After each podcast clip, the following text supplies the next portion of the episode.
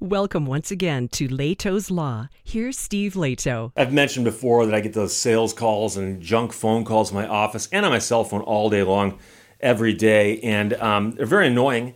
And quite often they're pitching stuff like, knee braces or extended warranties for your car. But I also get them for charities. And most of the charities that are doing that kind of work are BS. They're not real. They're nonsense. They're scams. And I've had several where they call you and they say, hey, we're calling on behalf of, and they give you an organization that sounds kind of official. That sounds like it might have something to do with law enforcement. And quite often they start with a recorded phone call and they say, stay on the line or press 1 to speak to an operator. And the weird part is that I've actually gotten through to people before and they're scams. These are scams. And so several people sent me the story out of the New York Times about how 76 fake charities all shared the same mailbox. And the problem here is the IRS approved all of them. And so there are a lot of scam charities out there. There's a lot of charities out there that technically are charities and follow the law, but in my mind, they're not really that good of charities. But the weird part is how easy it is to set up a fake charity. So you set up a fake charity, you hire some robocalling company, the money rolls in, and you just split it with the robocalling company. And you spend the money, and you don't give any of it to charity. What are you, stupid? So this story is frightening. David Farenthold and Troy Clausen, along with Julie Tate, wrote it. And one of the organizations was called the American Cancer Society of Michigan. It was a fake charity. And the problem, of course, is that number one, it was not affiliated with the American Cancer Society. And number two, it was not in Michigan. The group applied to the IRS to become a tax-exempt nonprofit in 2020. And it listed its address as a rented mailbox on Staten Island.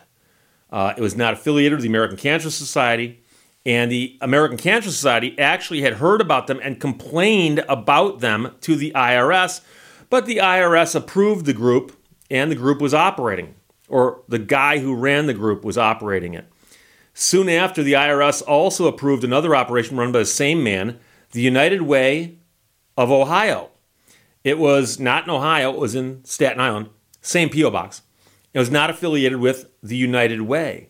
Now, the man behind all of these is 63 years old. He's now accused by prosecutors in New York of operating a long-running charity fraud that has astounded regulators and watchdogs, and it raises concerns about how the IRS approves nonprofits. And the scary part here is not that these schemes are so good and in-depth and well thought out. It's that they're so bad and they get away with it. So the man got the IRS to approve 76 nonprofits despite glaring red flags of potential fraud. His operations stole the names of better-known charities and claimed to be in states where they weren't because they were all based out of the same P.O. box on Staten Island. The IRS kept approving them, and in doing so, the agency has attracted scrutiny of its new fast-track system for approving charities. They came up with a fast-track system because they said, we need to approve charities faster. And they kind of let most of them get through. Nina Olson, who was the IRS's in-house national taxpayer advocate until 2019, said nobody's watching the store. She warned repeatedly about the decreased level of vetting. They're the gatekeeper to this whole universe of charitable subsidies.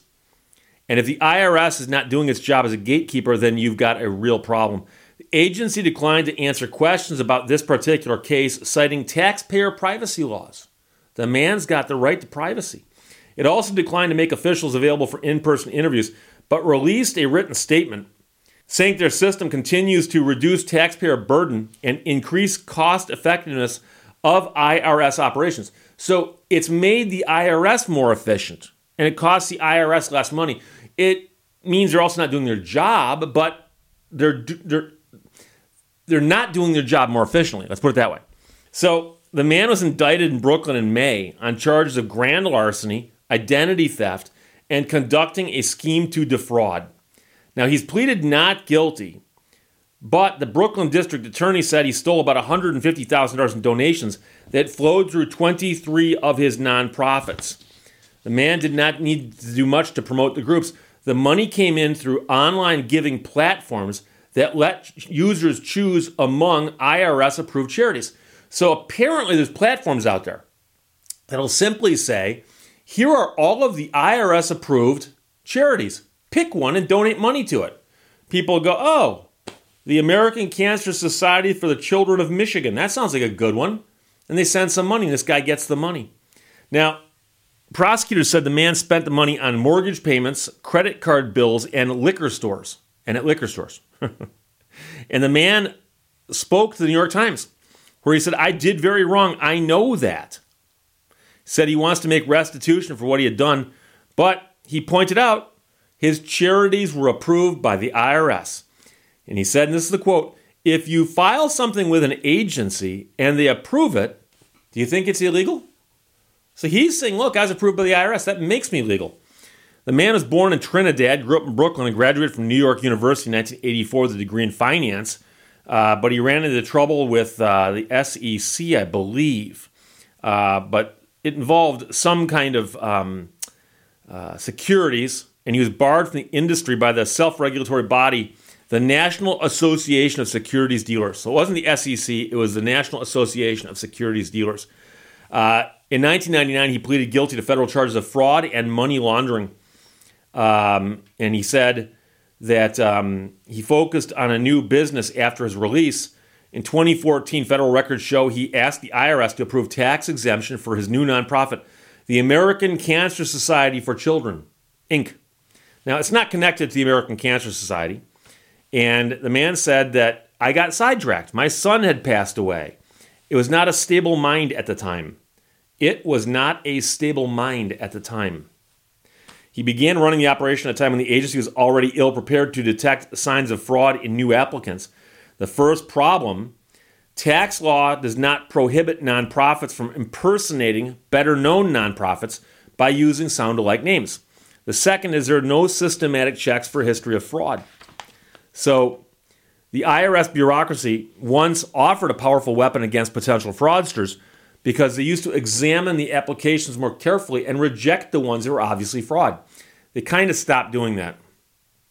And meanwhile, Congress hasn't given the IRS authorization to issue rules to make sure charities are not run by crooks. The agency said that employees reviewing new applications have been trained to identify fraud. Problem is that if they're identifying it, they're not stopping it.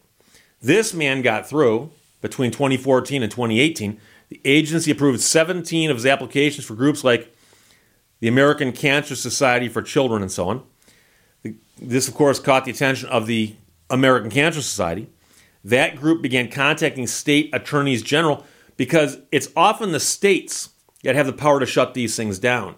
So that worked in North Dakota, Washington, California. But, of course, trying to do that in every single state is going to take you forever.